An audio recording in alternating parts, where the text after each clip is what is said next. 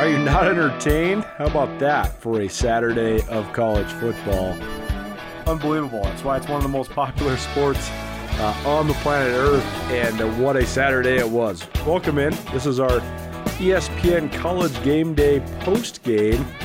We are not doing our post-game live anymore because we want to have you be able to listen to it on demand through one of our podcast channels, whether it's our E S P N Montana podcast channel or our Big Sky Breakdown Skyline Sports podcast channel.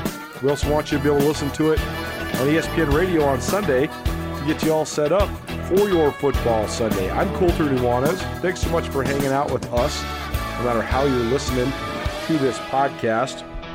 If you're listening on Sunday morning, stay tuned. We got a doubleheader. N F L season officially underway on Thursday. The N F L began with the Buffalo Bills drilling the Los Angeles Rams, but the full slate of N F L action week one gets started today. We have the Baltimore Ravens against the New York Jets at eleven o'clock, and then we have the Green Bay Packers at the Minnesota Vikings, a pivotal N F C North showdown at two thirty.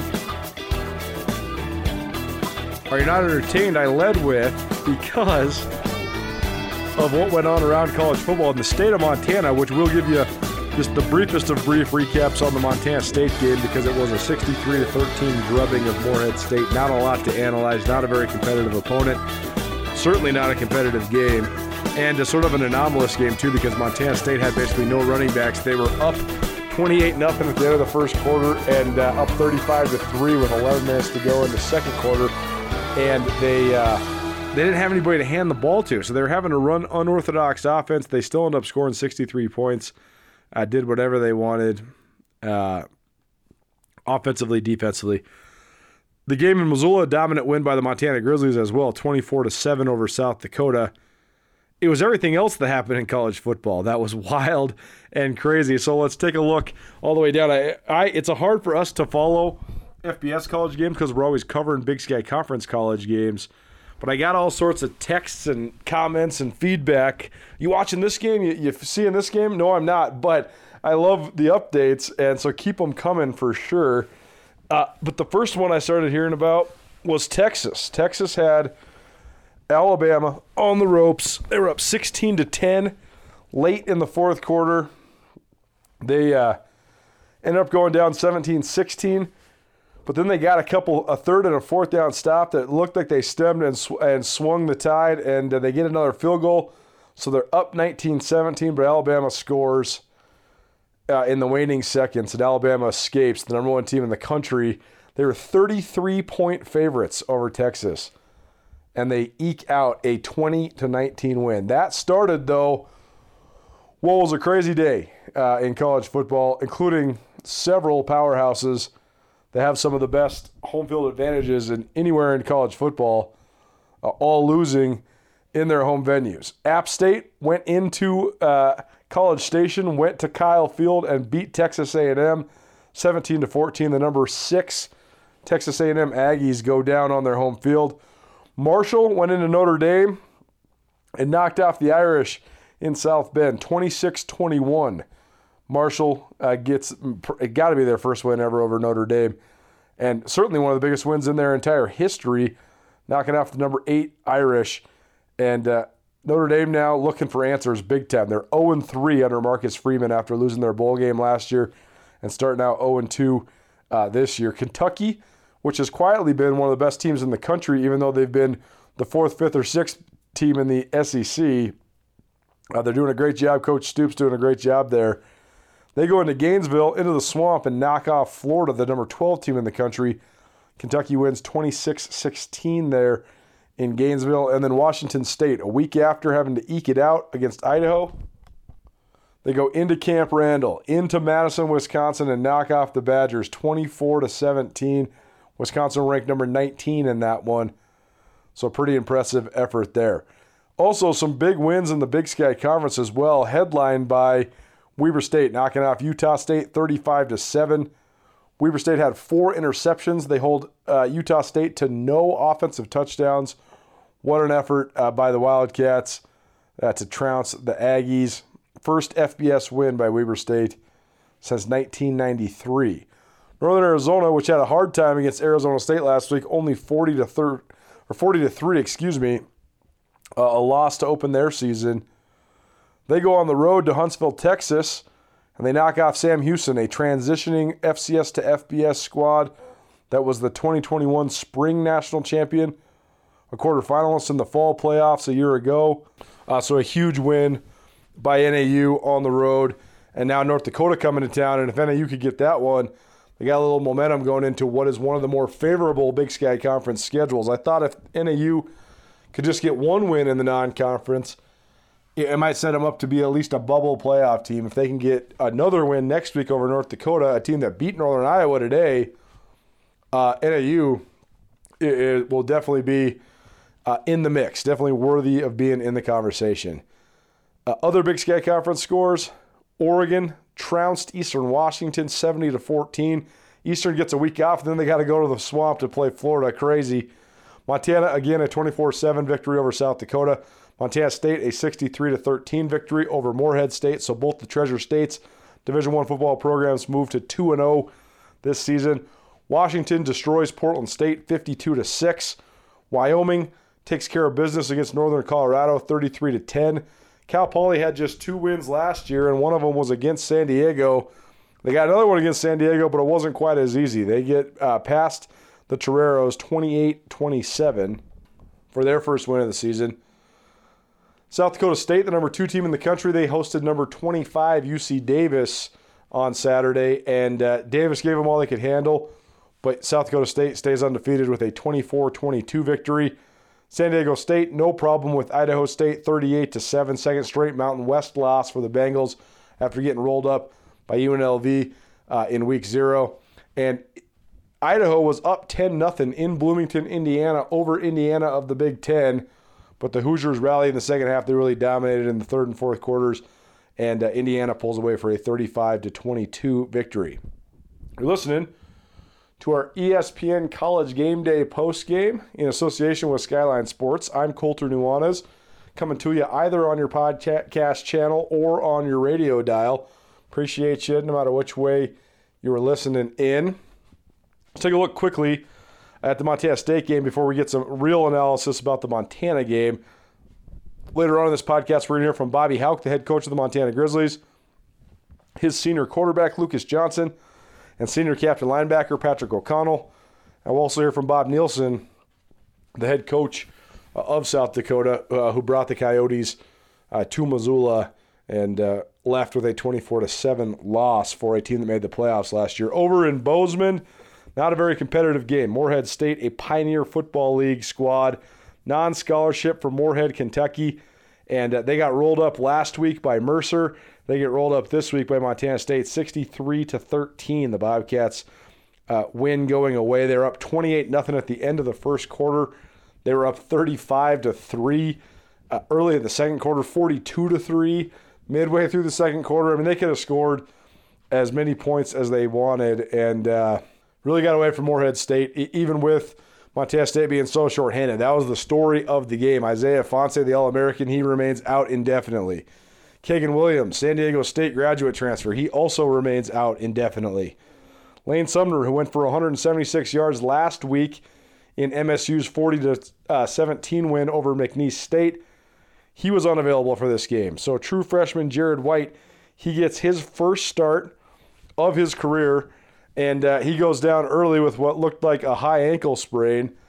And so Montana State basically had no running backs. Brent Vegan talked about Elijah Elliott, Garrett Kuhn also being potentially in the mix. Elliott ended up getting four carries today. Kuhn was nowhere to be found. R J Fitzgerald, the fullback, got a couple carries. Other than that, almost all of Montana State's rushing attempts came from quarterbacks Sean Chambers and Tommy Millott, as well as wide receivers like Marquis Johnson and Cleveland Thomas, but they proved they could still run the ball. three hundred ninety yards rushing, so the Bobcats are averaging seven yards.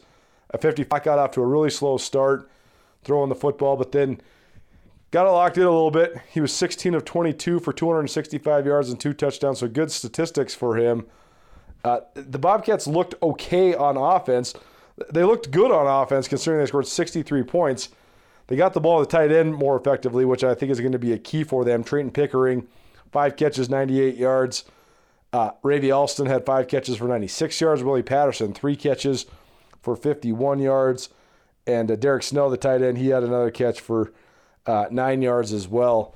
But other than that, I mean, it was a non-competitive game in Bozeman. Montana State did whatever they wanted. They really rolled in that one. And uh, we'll have more analysis of it on Monday during Nuanez Now, my daily radio show during the Montana Football Hour. But uh, Montana State expected to be two and oh after two home games uh, to begin the season. And they are two and oh, and now they take the, the show on the road to go play a talented Oregon State team in downtown Portland uh, at Providence Park. Uh, against uh, a Pac twelve opponent. E S P N College Game Day post-game podcast recap, as well as maybe you're listening on your Sunday morning. If you are listening on Sunday, we got N F L action coming up. Let's talk about the Griz game. The two overwhelming storylines coming out of Montana's forty-seven to zero win over Northwestern State. Just how good the Griz defense looked. Just how nice Lucas Johnson looks as a quarterback. Same storylines coming out of the South Dakota game. Montana looked great on their first two offensive, two or three offensive possessions. They were up thirteen to nothing. You, you could never really imagine a better start than what they had. Their defense was cranking on all cylinders. And then once they had that big lead, uh, you just wonder if they get conservative, if it's play calling, if it's part of the tactic, or uh, what the deal is. But Montana, they've sort of had absent stretches offensively after building early leads, but it doesn't matter because the defense just goes and gets them the ball back over and over and over again. They're so good on third down, Montana is. Their pass rush is uh, second to none. They do it in such an unorthodox, creative, and ferocious fashion. And uh, the, the tail of the tape in this one, twelve first downs for the Coyotes, only two hundred nine yards of total offense. They extended their scoreless streak to one hundred thirty-five minutes. And uh, so a shutout in week one, a near shutout in week two. If it wasn't for a twenty-five-yard touchdown run by Thomas Tice, uh, Montana fully dominant in this game. I thought South Dakota was a good team, good offensive line, actually really good offensive line, good on the defensive front. They weren't getting completely tossed around or manhandled. Uh, they were able to physically hang with Montana.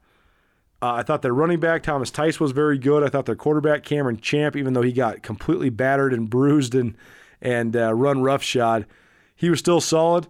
Uh, I thought Wesley Elidor, who was their number one receiver, number nine, he was a very good player. And on defensively, I thought their secondary had great speed and some great athletes. I thought Miles Harden, who had a fumble recovery when Junior Brigham fumbled in the red zone, which, by the way, that was probably the biggest flaw of Montana, was they did cough the ball up inside the twenty-yard line twice.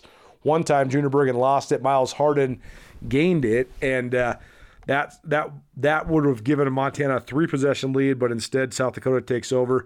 Harden also had a pick later on. I thought number one was very good for South Dakota, and then I also thought Trey Thomas, the linebacker there uh, for the Coyotes, he had a tackle for loss and a forced fumble, and uh, was a, looked really good physically as well. I thought South Dakota has good talent. You can see why they were a playoff team a year ago, but Montana, they just looked better. And as Bobby Hauck said in the postgame, he was never uncomfortable, even with the red zone turnovers, even with some of the glitches uh, that his team experienced. They're having ups and downs uh, on offense sometimes. Defensively, though, they look like an absolutely well-oiled machine that's just so dead set on pitching a shutout every time out. Here's what Bobby Hauck had to say in his postgame press conference evaluating his team's overall effort in their twenty-four to seven victory over South Dakota. Great. Uh, we're excited to be two and oh.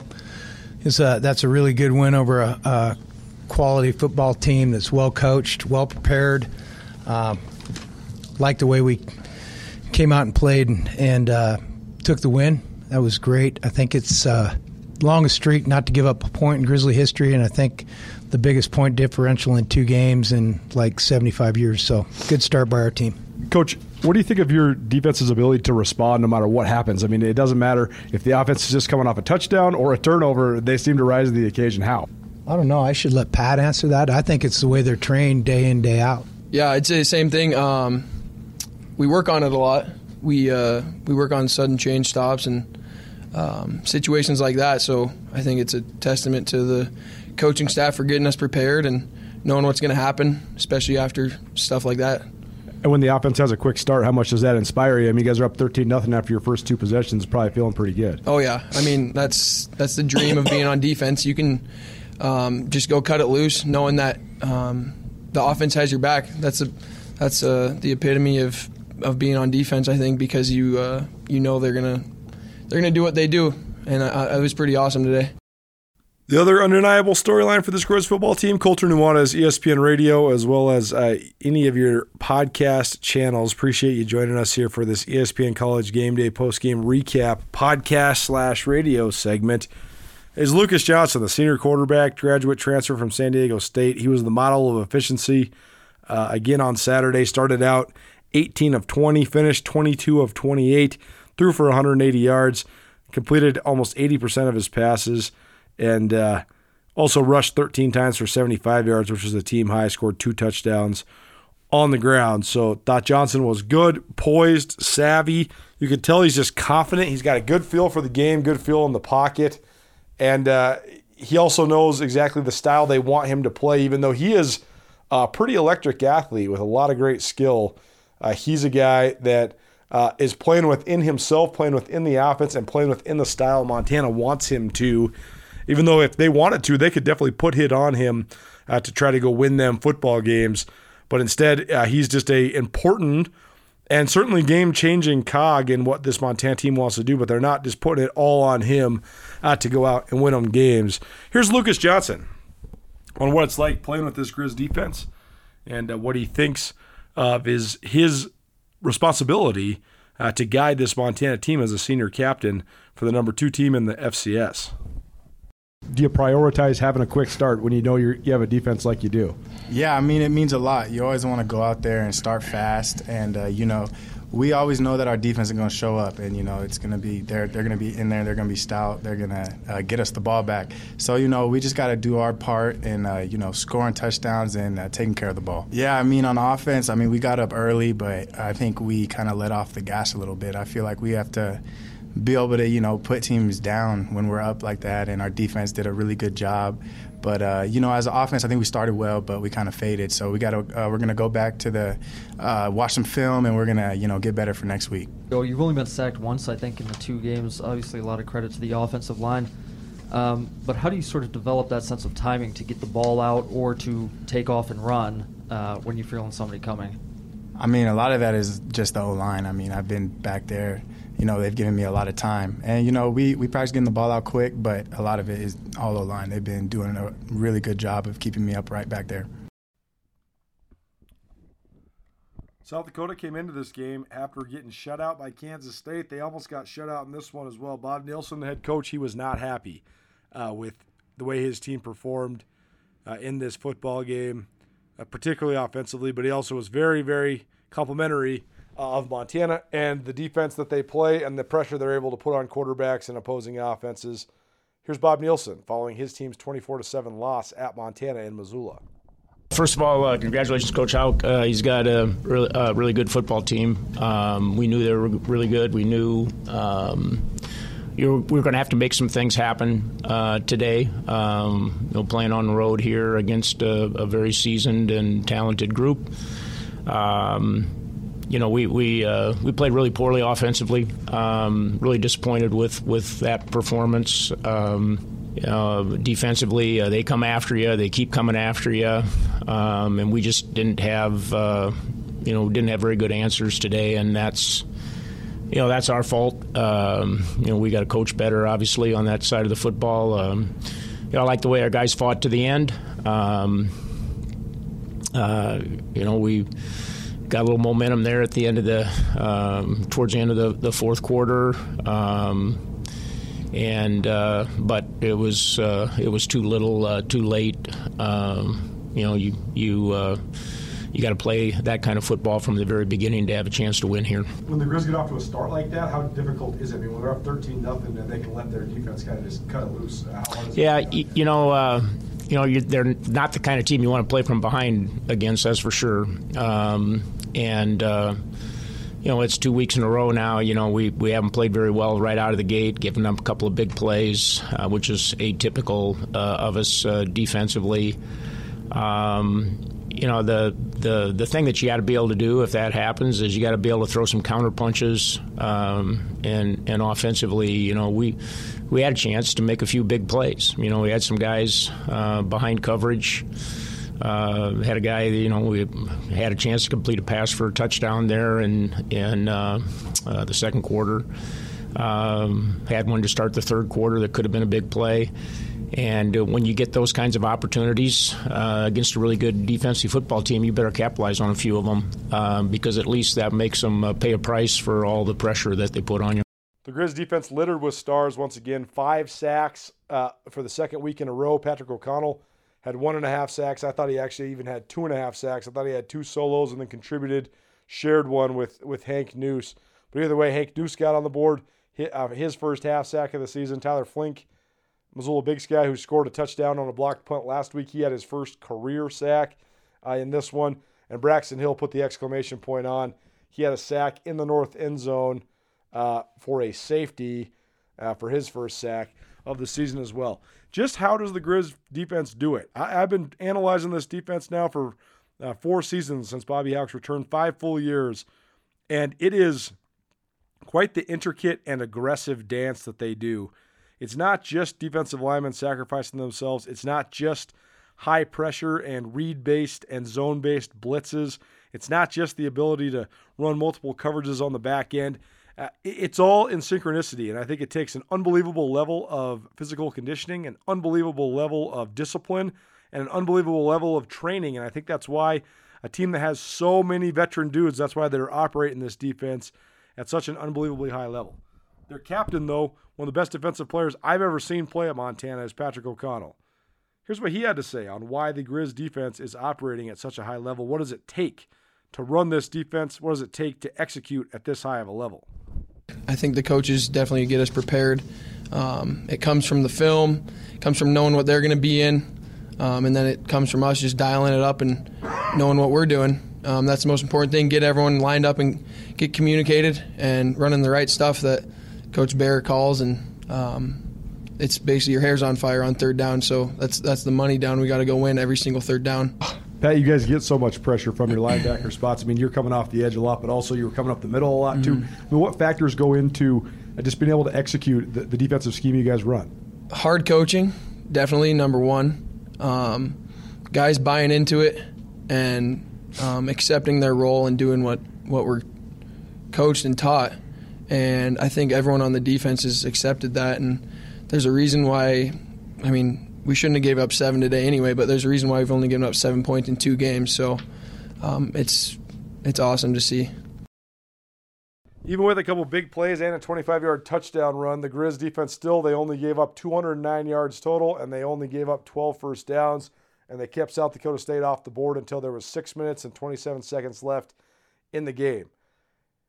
One of the architects of this, Kent Baer, is the play caller, and he he really has a huge influence on this. But you have to imagine that Bobby Hauck, a defensive-minded head coach, a guy who loves playing defense, a guy that loves having his brand of football be defensively based, you have to think he loves uh, this Grizz unit. And uh, you can tell when he talks about it. He's trying to be understated about it. He doesn't want to hype him up too much, but he loves the way that this unit plays. Here's what Bobby Hauck had to say on why the Grizz can put so much pressure on opposing teams. I mean, as you've seen the defense evolve, I mean, how much is it just having so many guys that have so many reps playing it under their belts, and how are you guys been able to be just so disruptive, uh, especially up front? Well, we've got good speed, so that helps, including up front. So the, the speed and the quickness is good, um, the aggressiveness, and then they have an understanding of support, aiming points, and we're good tacklers. So if something breaks, we get it down and knock it down pretty good and go play the next one. It it is uh, it's hard to deal with. Colter Nuanez, E S P N Radio. This is our E S P N College Game Day post game recap. Thanks for listening on your podcast channels. Thanks for listening live on your radio. We got some N F L coming up here on E S P N uh, Montana uh, momentarily. But the Bobcats, a sixty-three to thirteen win over Morehead State, and the Grizzlies, the game we spent most of this time analyzing, a twenty-four to seven win over South Dakota to move to two and oh. The Grizz have been very impressive. I think they're very warranted in their uh, number two ranking nationally. I thought their offensive line looked okay in week one and good in week two if they keep making progress like that. And it's going to be a good thing for Montana. I think their defense is operating at such an unbelievably high level. They're dictating games. They're dictating the tone, the tempo, the pace. Uh, they're dictating it all. And I think that that's a product of so many different things. Uh, but it's certainly a direct reflection on their coaching staff and uh, the work that these guys put in and the training that these players have put in as well. Their physical conditioning and their mental sharpness is uh, second to none. Pretty, pretty impressive to watch so far earlier in the season. What does it all mean, though? I thought Montana was going to win the league this year. I still do. I think they're a very uh, impressive and veteran-laden and disciplined squad. But are they there on a truly national level? Well, of course they are there. I mean, they're the number two team in the country. But can they make a run at the whole thing? Can they make a run at the national championship? We'll see. But standing in their way, I've seen North Dakota State now live in person, I think ten times over the last five years. We've seen the elephant, so to speak. They're unbelievably uh, well coached. I mean, everything I just said about Montana at North Dakota State is that, but they've done it at an unbreakable and almost peerless level over the last decade. Well, how close is Montana to North Dakota State? Make no mistake, the powers of the F C S now lie in the Treasure State and in the, in the Dakotas. South Dakota, a really good team, and they're almost pulling up the rear there. And North Dakota has also Uh, been very good lately. In South Dakota, North Dakota, they're right there, but they're not N D S U and they're not South Dakota State. Those are the number one and two teams in the United States other than Montana and Montana State. Those are your big four right now. South Dakota has played against North Dakota State many times. They've seen them in the Missouri Valley. They see them on film all the time. So that's what we'll conclude with. Here's what Bob Nielsen had to say about how does Montana stack up on a national level? How does Montana stack up with the Bison? Uh, you know, they're very comparable, I think, to a Valley team. Uh, you know, uh, offensively, I think their offensive line's really physical. Um, you know, and they're big, uh, bigger than, than you know, I, I think uh, advertised. I thought that's a good-looking group. Looks a lot like a Valley offensive line. Obviously, the quarterback's a very good player. Um, their perimeter guys are good. Um You know, defensively, uh, they're pretty unique uh, in terms of what they do, um, and uh, I think it makes them, you know, makes them hard to move the ball against because you just, you know, you don't play a lot of teams that uh, that that pressure you and do the kinds of things that they do, and and uh, um, it makes them a, a very difficult one-game uh, uh, preparation. National championship aspirations for Montana here, and that means going to North Dakota State usually. A team you guys see a lot in the Valley. After seeing Montana, how do you, how do you think they match up with the Bison? Um, I, yeah, I don't, I don't know how they're going to match up. I, I, you know, they're they're a good football team. I mean, it's going to take a very good. They play like they did today. It's going to take a really good football team to beat them. Um, and then you add to the fact, you know, that.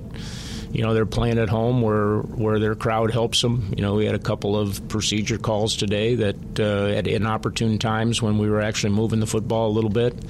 Um, it's a tough environment to play as a visiting team. Um, and so, uh, um, like I said, you know, when I started, they've got a really good football team. Um, you know, they'll, I'm sure uh, going to cause uh, people in the Big Sky a lot of problems. Thanks so much for listening. Be sure to catch us on Monday at four p.m. for Nuanez Now, my daily radio show on every uh, weekday from four to six p.m. E S P N Radio, S W X Montana Television, and the E S P N Montana app. four o'clock on Monday, we'll get things kicked off with the Montana Football Hour. Myself, Riley Corcoran, will have a discussion about all things Griz, Bobcats, Big Sky Conference, F C S, and college football as a whole. And then stick around. five o'clock, the Monday afternoon quarterback with Coach Marty, Marty Mornhinweg. twenty-six years in the N F L, now our lead N F L analyst at E S P N Montana. Uh, excited to have Marty uh, in on the show as well to break down week one of all N F L play.